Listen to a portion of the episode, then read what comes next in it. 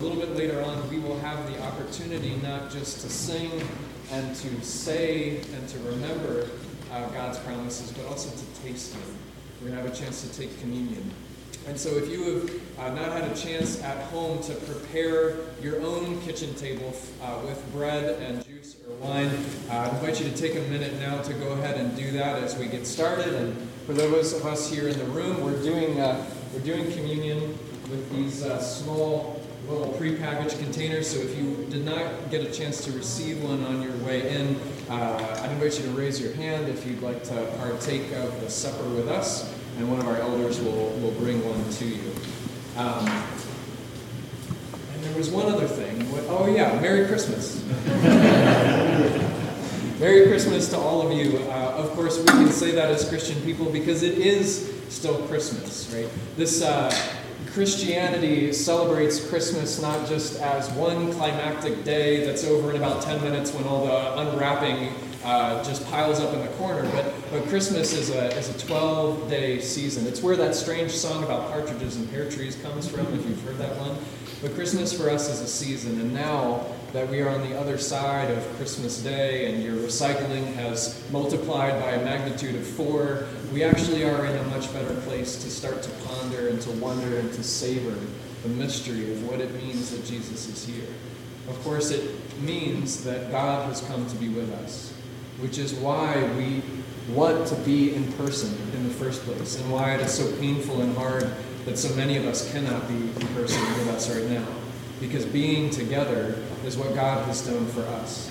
And so, our hope and our prayer for all of you who cannot gather with us this morning is that just because we cannot be together does not mean that God cannot get to you where you are.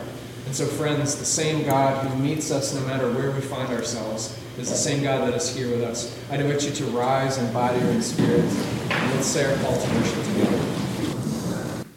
Friends, all God's people, boys and girls, women and men, come and worship.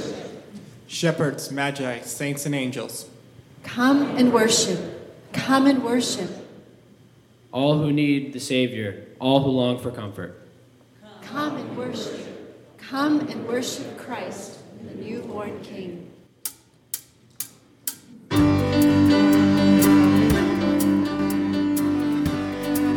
Come and worship. Here we go. Angels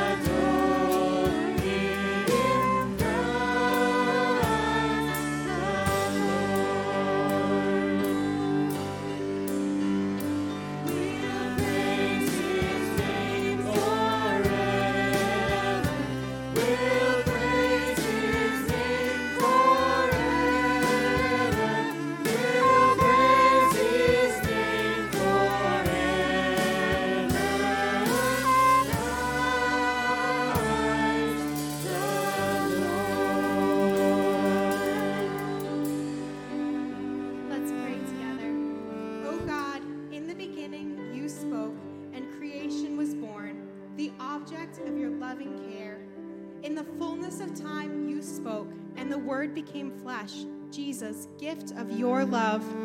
We wonder at the miracle of creation. We stand in awe before the mystery of the Incarnation. Forgive us, earthbound creatures, feeble in faith, empty of hope, lacking in love.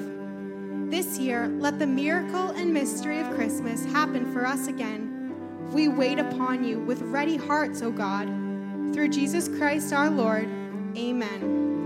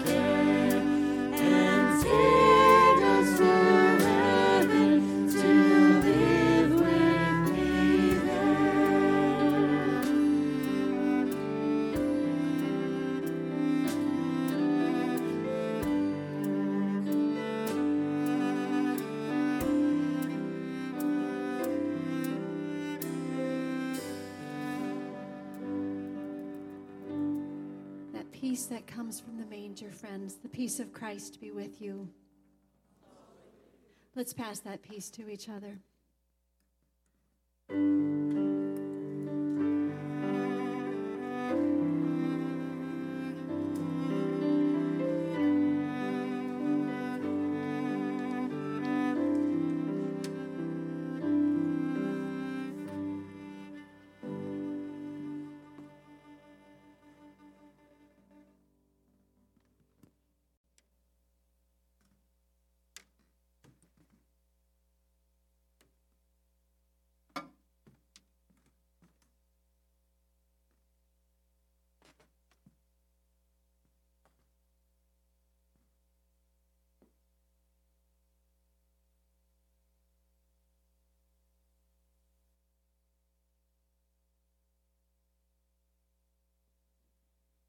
Good morning. My name is Stephen. I'm one of the elders here at Pleasant Street. I hope your Christmas was wonderful, and I hope it continues. Um, I know uh, certainly the, the period of time surrounding Christmas has been almost miraculous. Um, how do you like it? Do you like uh, do you like a foot of white fluffy snow, or do you like the green grass that we see now and the warmth of the air? What two days ago, where it was uh, 60 anyway. It really seems goofy, um, it- but it's amazing. It's amazing. It's wonderful to see uh, the the, uh, the the swings and the strength in nature. It's great. Even uh, even a, a crazy astrological uh, quote miracle, if you will, uh, seeing the uh, the Christmas star, the, the coming together of the two planets that caused uh, uh, a fuss over the past month or so. It's it's amazing. But we, now we, we look forward not only to, to having this Christmas, and we as Christians can enjoy, but also the new year, uh, new beginnings, new chance. Um, it's pretty, uh, pretty optimistic, pretty exciting, even though many of us may feel lately kind of, kind of, uh, oh, woe is me. Uh, oh, woe is me, this crazy virus. And, uh, and look what it's done to us. But let's, uh, let's look forward. Let's, uh, let's be optimistic in Christ. In the bulletin, you notice there's a, there's a, a little snippet um, and, and a reminder of, of things, things to be in prayer about. And I'm going to just point it out to you under care. Let's pray together because um, I want to grab hold of the, uh, of the uh, like a, almost a personal evaluation of uh, the fruits of the Spirit. I want to include that in my prayer. I also want to include um, Al and Audrey Baker. We've been asked to uh, keep them in prayer.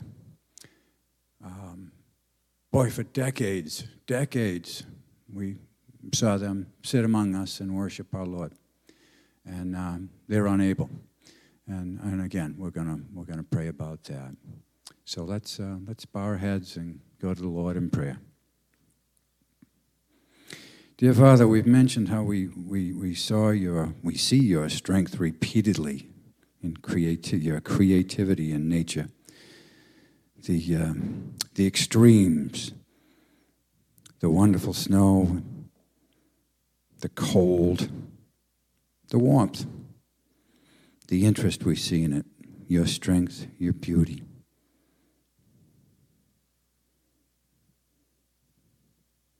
We worship you and thank you for the, the talents, the gifts you've, you've uh, sprinkled throughout this congregation, the gifts you've given your people for those who are willing to use them, for all of those today who will participate in worship, for all of those who can who can speak, who can sing, who can orchestrate and, and arrange, all of those who, who, uh, who allow themselves to be used in this worship. And we just pray that we would all realize that our lives are worship. Our work is worship. That we'd be on our toes because our home life is a form of worship. Strengthen us in that. We pray. We, uh, we have been told that we're, uh, we're under new guidelines for social distancing. You have been kind, Lord. You have been merciful to us. You have kept us safe. We pray that you continue to grant us safety and protection as we meet, as we meet for worship as we come together in our various meetings for prayer, for study, for midweek. We just pray that you would uh, continue to uh, surround us in your care, and we thank you for all that you've done. We pray that you would uh, bless those who do use their talents and their, their time for the benefit of your children here at, at, Pleasant Street, for those who do participate in um, leading uh, for midweek and for different uh, studies and activities and, and uh, training for our children, for your children here at Pleasant Street. We just pray that you would bless their efforts, bless the, uh, the students and, and teachers and all of those who are once again on a kind of a Christmas break, a vacation from their, from their usual, from their studies. And we pray that kids can be kids. They can enjoy themselves, enjoy this time of, of respite. And we pray, too, that you would re energize those who would be involved in their training and their care, uh, teachers and all of those who, uh, who are part of the, the organization of our schooling for, for children. Um, bless them with safety and with um, refreshed spirit. We do pray too, Lord, as we as we mentioned, that you would cause us to to self-analyze, to uh, to be aware of what fruits of the Spirit are evident in our lives and those around us. This is something we can do young and old. And we thank you for this. We can't thank you enough for providing us these gifts of love, joy, peace, patience, kindness, goodness, faithfulness, gentleness, and self control. Even as we say them and we, we think about each, we think about how gracious, how, how wonderful a, a gift each of them is. We pray, Lord, that you would be with uh, Al and Audrey and, and uh, their family. We pray that you would help them with answers, help them with the, the answers to some very difficult questions, difficult questions of care, of uh, how to care, where, and who. We just pray that you would uh, provide them with strength, with comfort.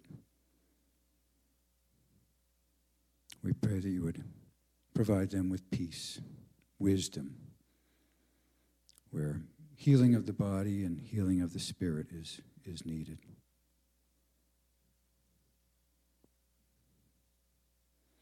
In this uh, Christmas season, as it continues, how do we spread the Christmas story? the story of life in Christ year round. We hope to proclaim the gospel of, of Jesus Christ. Here in our local churches, we pray that you would bless the efforts of this church and, and all of the others in our surrounding, uh, uh, Fairlawn and the river and uh, New England Chapel. We pray, too, that you would, you would work in a mighty way in the church plants that are organized in uh, the city of Emmaus and the Resurrection CRC. We pray, too, Lord, that uh, they would hear the shout around the globe with all of those who are in the network of world missions, that, uh, that your word would be heard and that people would, would come to understand more of this Christmas story, this, this Christ that we have. Physically, we've prepared this morning, Lord, to meet you at your table. We have the elements. We pray that you would, you would cause us to be prepared spiritual, spiritually. We pray that you would cause us uh, to, to uh, search our hearts, to, uh, to verify that we, are, that we are in proper concert with you, that we, that we are right in spirit and prepared to meet you at your table. We thank you that we have that privilege, that opportunity. And we thank you this morning for Pastor Matthew, for his gifts. We pray that you'd provide him this morning with, uh, with wisdom and, and the words to bring your message to us. As, as we consider how do Simeon and Anna respond to the Christ child, I want to consider how do we respond to the Christ child. All this we ask in Jesus' name. Amen.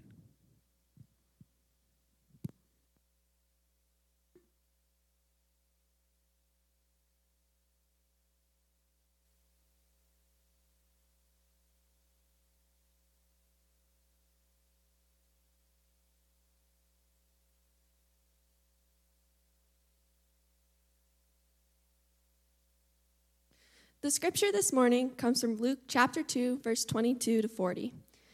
When the time came for the purification rites required by the law of Moses, Joseph and Mary took him to Jerusalem to present him to the Lord, as it is written in the law of the Lord.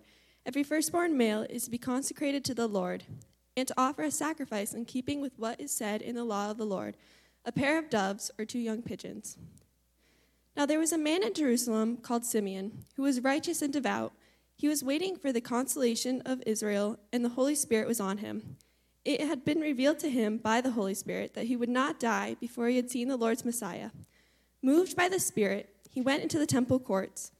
When the parents brought in the child Jesus to do for him what the custom of the law required, Simeon took him in his arms and praised God, saying, Sovereign Lord, as you have promised, you may now dismiss your servant in peace. For my eyes have seen your salvation, which you have prepared in the sight of all nations, a light for the revelation to the Gentiles and the glory of your people Israel. The child's father and mother marveled at what was said about him. Then Simeon blessed them and said to Mary, his mother, This child is destined to cause the falling and rising of many in Israel, and to be a sign that will be spoken against, so that the thoughts of many hearts will be revealed. And a sword will pierce your own soul too. There was also a prophet Anna, the daughter of Penuel of the tribe of Asher. She was very old. She had lived with her husband seven years after her marriage, and then was a widow until she was 84. She never left the temple, but worshipped night and day, fasting and praying.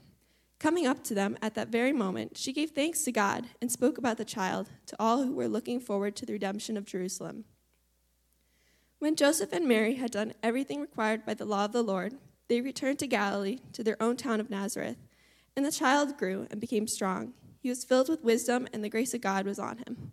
This is the word of the Lord.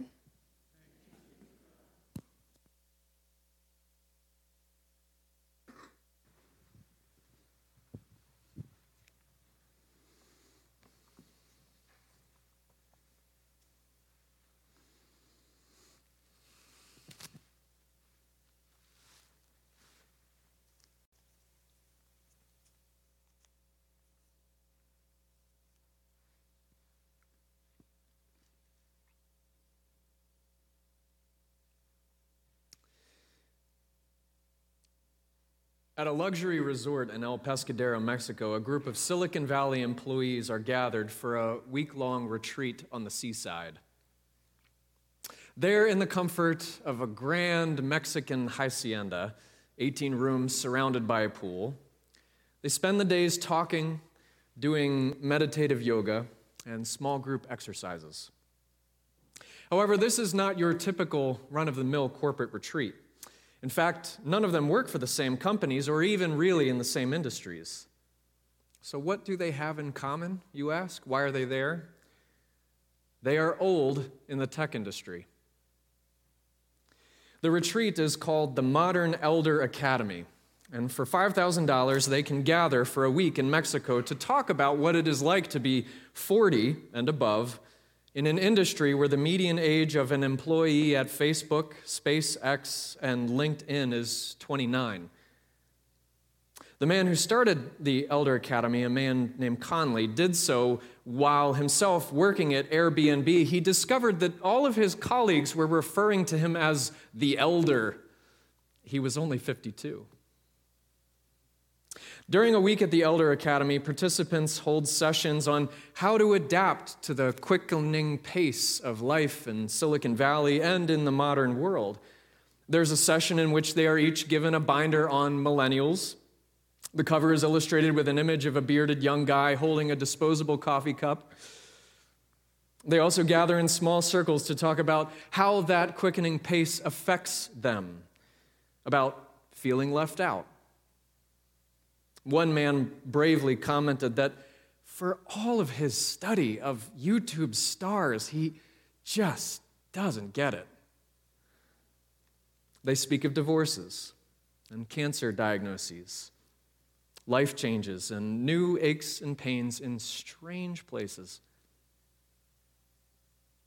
Now, what you might not know is that in Silicon Valley, it is a difficult place to get old.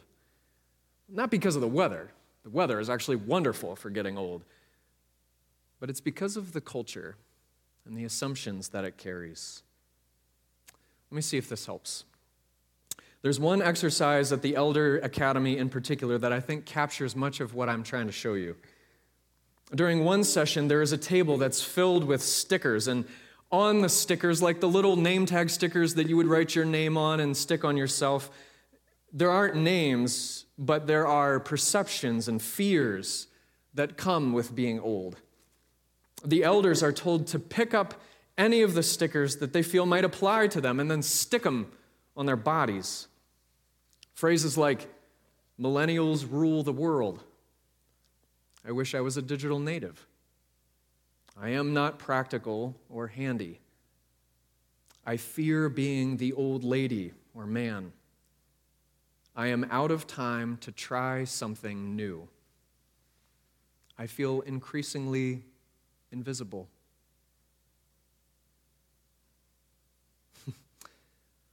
Boy, aren't you glad we don't live there? Aren't you glad that we don't live in a place where your value is a function of your age? Aren't you glad that none of us live in a place where youth and beauty are synonyms? Where potential is the exclusive right of the unwrinkled? Where new is always good and old is always wrong? Aren't you glad that those kinds of assumptions don't stick here? Hmm. Except maybe this morning, I can't help but wonder what might stick with you. I don't know what it is like personally to have people circle your desk at the office waiting for you to give it up like sharks. I don't know what it's like to have a manager who is younger than your own children, or a preacher for that matter. But I would hope, probably along with you, that each of us, when we get old, could be seen as someone with wisdom to share. Yeah, but I wonder if it's more likely that what sticks is that an elder is someone who just can't let go. While in some sense it's the elders among us who can all say amen and amen, we should all be paying attention. Because in a world like ours that fixates as it does on what is new and young and novel, the trinity of commercial Christmas Day, perhaps, we should be paying attention. Because the same values that give us value when we are young always come for us in the end. Gradually, the world that once validated us begins to ignore us. I wonder what kinds of things might stick on Simeon and Anna. Simeon is old. Uh, Anna, Luke tells us, is very old. And based on the way that Luke describes how they spend their days, they don't seem to be doing anything useful at all. Like a couple of retirees at their favorite breakfast spot, Simeon and Anna can be found in the temple pretty much any time it's open. What are they doing there? They're waiting. What could be more useless than that? But Luke says that this is not a way for them to bide time. Their waiting is a deeply, profoundly spiritual act. And yet, if we were to stumble upon them in the temple that day, I can't help but wonder what assumptions we might stick on them. After all, the waiting elderly are not usually our idea of those full of the Holy Spirit and maturity. Sometimes we do mistake youth for spiritual vibrancy. Sometimes we mistake excitement for passion. Sometimes we mistake action for being spiritually awake. And I think Luke would have us see that they're not the same things. Not always. Simeon can't do much, nor can Anna, but they can wait. And Luke tells us that this waiting is nothing less than the work of the Holy Spirit. Simeon is old, Anna is very old. But Luke wants us to see that they are spiritually wise because they know how to wait for years, no, decades, with nothing but a promise. So let's wait with them for a minute and see what happens. Let's go to the temple and see what they know. The first thing that we notice is that the temple is a busy place. It's a place of action, of spiritual activity and conversation and worship. The temple is the place where the stuff happens. But there in the busy bustling and the jostle of worshipers and the hum of prayer and the smells of sacrifice, while everybody is busy doing something, Simeon and Anna are not. In fact, they don't seem to be in a hurry to go anywhere. And for a moment, if we decided that we weren't in a hurry either, they might just start a conversation with us. And if we could pause long enough to listen, I wonder if Simeon wouldn't begin to tell us about the day that God is going to come back and restore everything and make everything right.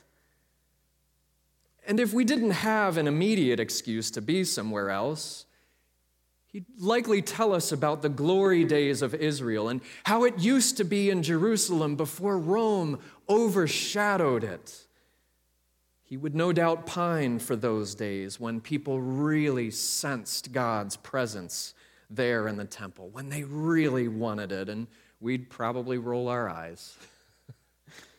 but that would not deter him from launching into a history lesson that starts with God's promise to Abraham. Simeon just might rehash the genealogy of the patriarchs and then move into the entire Exodus story. He could perhaps go on to tell us about the prophets who foretold of the day when God would return, when Messiah would come. And if by some miracle we were still listening, he'd tell us that God had promised to him that he himself would see the day when Messiah. Talk about having something to live for. It seems that Simeon just won't retire from the hope that God is coming to make all things new, just like he promised. It could be that we do manage to avoid Simeon's protracted stories that day, though, but even if we avoid him, we're sure to run into Anna. Anna is very old. You could even say she's a fixture in the temple. She's there so often it seems like she never leaves. Don't you have somewhere else to be, Anna? But she doesn't. Anna wants to be there in God's house. She's been there for probably about 70 years now. Now, someone in Anna's situation, well, if you were to stop a woman like Anna and talk to her, you'd imagine that she might go on to tell you the names of the kids and the grandkids and the great grandkids and to quote to you what the children are up to these days. But Anna she didn't have her own family. So, Anna would likely quote you long passages of the Psalms from memory. Using the gift of time to offer prayers for the people of Israel, she might go on to tell you about what God has been teaching her lately in her own life and about how worried she is for the future of Israel. But she'd also tell you in the same breath that what sustains her while she is fasting, what nourishes her, is this hope that God would come. In fact, she just can't seem to let it go. Simeon and Anna bring us full circle in the story of the birth of Jesus that we talk about at Christmas time. We began five weeks ago with an old priestly couple, well along in years, Luke says, named Zachariah and Elizabeth, and we journeyed to Nazareth and then to Bethlehem, and now we're back in the temple in Jerusalem where it began. And we meet another old man and old woman there, and that is something that I never noticed before. The story of the birth of Jesus to new parents is bookended by elderly men and women far removed from the wonder of a baby, but no less overcome with joy. I think that perhaps one of the most beautiful lines of the entire Christmas story is the one where Luke tells us today that Simeon was hoping. You could translate it looking forward to. Simeon, old and full of hope and stories and grace and wisdom and discernment, is looking forward and what you might not know is that for Luke, that phrase, looking forward, is a loaded term, right? It is freighted with all of the weight of the eschatological fulfillment of God's promises spoken generations before. What that means is that Simeon himself personally holds to God's promises spoken a long time ago as if they are the most important, most anticipated things of his entire life, and none of them have happened.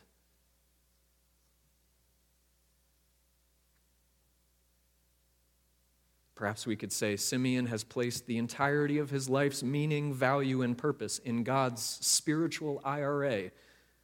And any investor will tell you how crazy it is not to diversify, especially when it comes to something as important as hope. And yet, for Simeon, it's as good as done.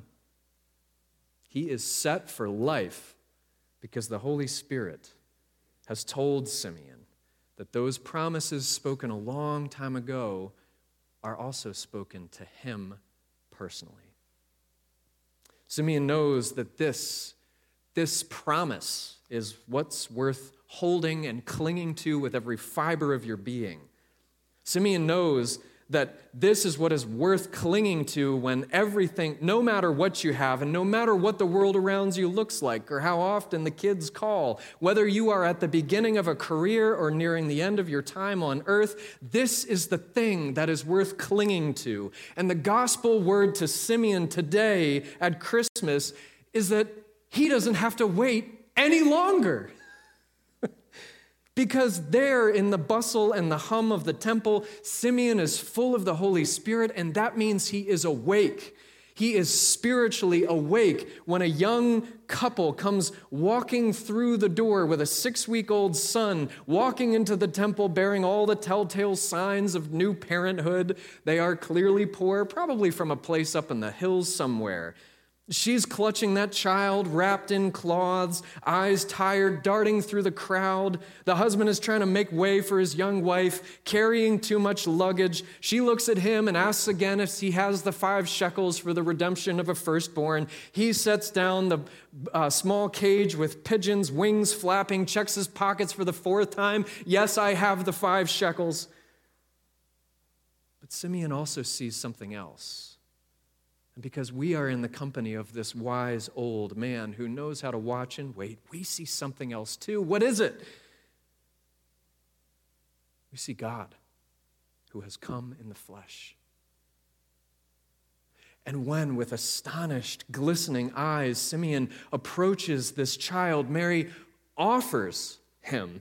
And Simeon takes this child in his arms and like the dawn after a very long night, like, like the end of a watch, like the end of the night shift, like the heavens parting on a gloomy day, Simeon is given to realize that the time is now. And it's like all of the hope that he has been holding is wrapped up around this squirming bundle that he holds in his arms. And, and what it means is that he can rest, he can go in peace. No wonder he sings. He sings about peace and rest. He sings about the glory of Israel and light to the Gentiles. Don't miss that. Simeon is singing about how all of the traditions and hymns which he sang from the time he was a baby find their significance in this poor child in his arms from the hills, the glory of the people of Israel, and it is also a light to the nations. As awful as the world was, and it was awful for him, as noisy as the temple was that day, and it was noisy, as tenuous as the future of Israel seemed to that old man that day, Simeon is not wringing his hands. He is not complaining. He is not sitting quietly. He is singing. And he is at peace because Simeon has everything he needs right there in his arms. Simeon is saying that holding this child means that I can die in peace. He is holding salvation in his arms. And Simeon would say that now we can hold it too. Because this peace is for us too.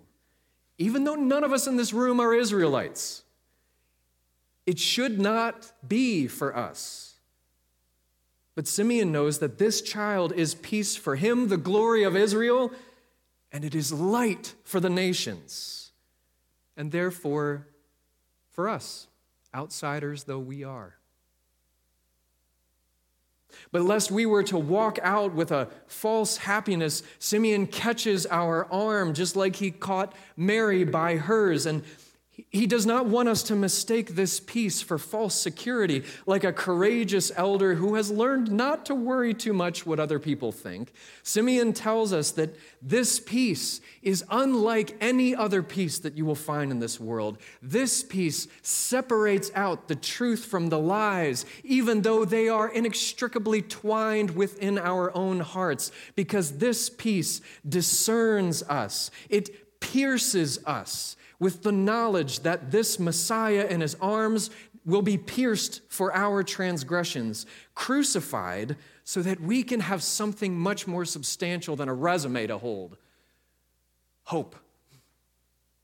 Hope that God will renew all things in his glory, and the ends of the earth will see and bow before the throne of Jesus. It is the hope that God really is who he says he is, even though he said it a long time ago, and that God will do what he says he will do, even though he did it a long time ago. And the point is this what is worth holding tenaciously in this life? What's worth your hope? This promise and its fulfillment for you.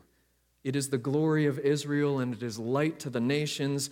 It is not something that you have to work for, and you don't have to go on a soul searching retreat to find it. It doesn't require expensive equipment or a financial advisor. It is the gift of God. It is the gift of God, and God places this gift and its hope and its fulfillment right in your arms today. He's here. And his name is Jesus. And he's come. And he's brought a meal bread and wine. In the name of the Father, and the Son, and the Holy Spirit. Would you pray with me? Lord God, it is still Christmas, and we are immensely grateful for this wondrous, strange, mysterious news that you would come wrapped in flesh, wrapped up against the cold because babies get cold is too wonderful for us. It is hard to fathom. And yet, it is the starting place for understanding who we are to you and who you are to us. And so we ask that this Christmas season, over these next few days, that you would come. That you would come through your words and your promises, that you would come like light in our darkness, and that just now you would come in bread and wine and nourish us to believe, to have hope, and to follow you wherever this goes, and to hold on to you no matter what, knowing that you hold on to us and never let go. In the name of the Father, and the Son, and the Holy Spirit. Amen.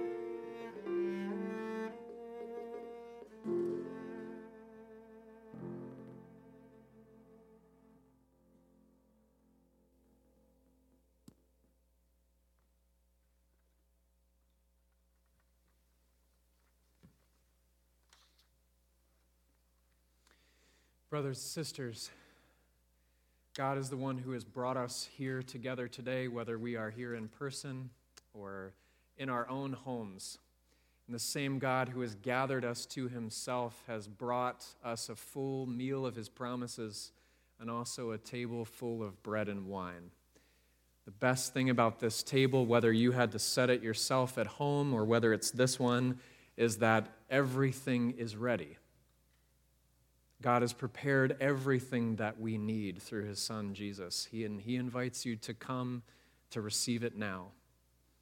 For the little ones among us who participate in this, in this uh, feast, in this celebration, reminder that when we come to this table, we eat this bread and we drink this little bit of juice. And even though they are small, what they give us is a great big meal of faith. It nourishes us to be able to believe that Jesus really is who he says he is and to be able to leave this place living like that is true. And so, friends, uh, today as we partake of communion, uh, we remember that one of the names for it is the Eucharist, which means thanksgiving. And today at Christmas, we have much to be thankful for. For God has come among us and has given us this bread and this juice as a sign of his coming, giving his body and blood for us. And so, as we partake of the Eucharist together today, we will do so uh, doing one great big long prayer together. It's called the Great Prayer of Thanksgiving. I'll be leading us through it. And when it's your turn to speak some words, I'll give you your cue. The words will be on the screen. Friends, let's uh, celebrate the supper together. Friends, the Lord be with you. Lift up your hearts. Let us give thanks to the Lord our God. We lift our hearts to give you thanks and praise, Lord God, because you made your whole creation a temple of your glory and invited us into it to enjoy you forever. When you called Israel out of Egypt, you made yourself known through your covenant and a tabernacle of your presence. In Solomon, you allowed your people to meet you in a temple built by human hands. Finally, in Simeon, you show us what it means to wait faithfully to see your salvation in your incarnate Son in whom your own heart was pierced, that we might be made one with you. In your Son's death, the temple of his body was destroyed, but in three days you raised him to be the place of our dwelling with you forever. And so, with angels and archangels and the whole host of heaven, we join in the eternal song of your glory, saying together, Holy, holy, holy Lord, God of power and might. Heaven and earth are full of your glory. Hosanna in the highest. Blessed is he who comes in the name of the Lord. Hosanna in the highest. God of peace and light, you have prepared a table before us in the presence of all peoples, and you have made it a gift of revelation and glory. Your servant Anna waited for you with fasting and prayer night and day. Visit your people that the secrets of our hearts may be laid bare and the secret of your heart be revealed. And make your people holy as you are holy. Send your Holy Spirit on this bread and this cup, that they may be for us the body and blood of our Lord Jesus Christ, who at supper with his disciples gave us this memorial of his sacrifice before he suffered and until he comes again. On the night of his arrest, Jesus took bread, and after giving thanks to God, he broke it and he gave it to them, saying, This is my body, which is given for you. Do this to remember me. And in the same way, after supper, he took the cup And after giving thanks to God, he gave it to them, saying, This cup is the new covenant which is sealed in my blood.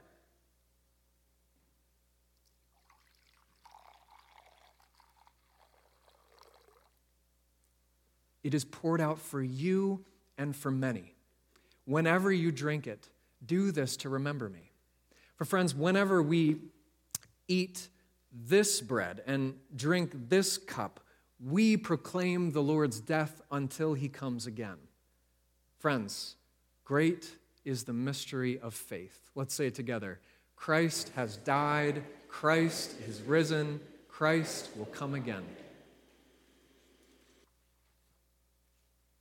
God of glory, make your church a sign of newborn hope in your kingdom.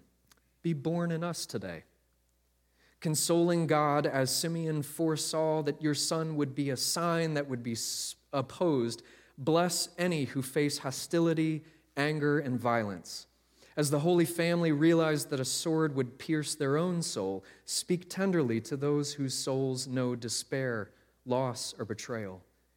Restore our hope in you, O God. Fill your children with wisdom and set your favor upon all who turn to you until that day when heaven and earth become a temple of your praise and your resurrection engulfs all that you have made.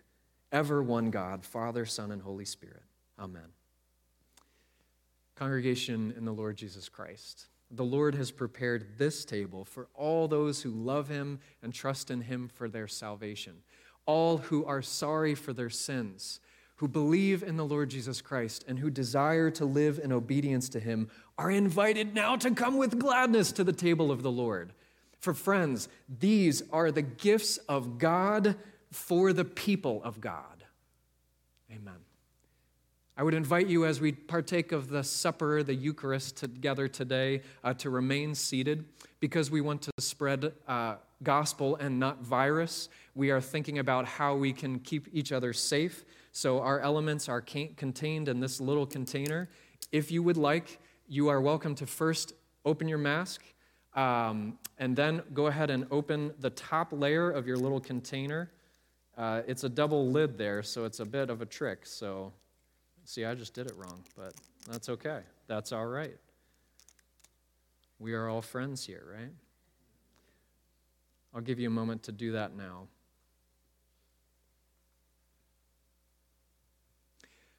Brothers and sisters, take, eat, remember, and believe that the body of our Savior Jesus Christ was given for the complete forgiveness of all our sins.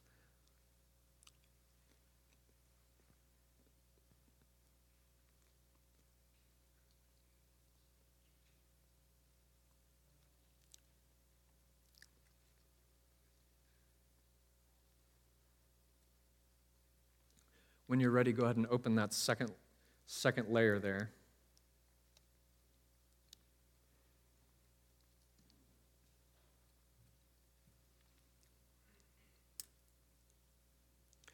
Brothers and sisters, take, drink, remember, and believe that the blood of our Savior Jesus Christ was shed for the complete forgiveness of all our sins.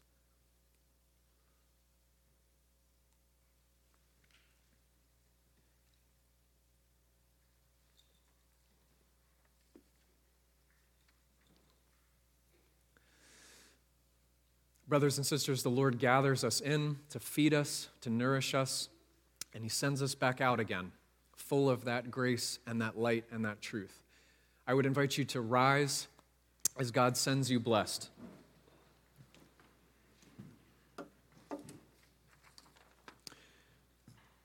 Friends, God the Father, who loved the world so much that He sent His um, Son Jesus.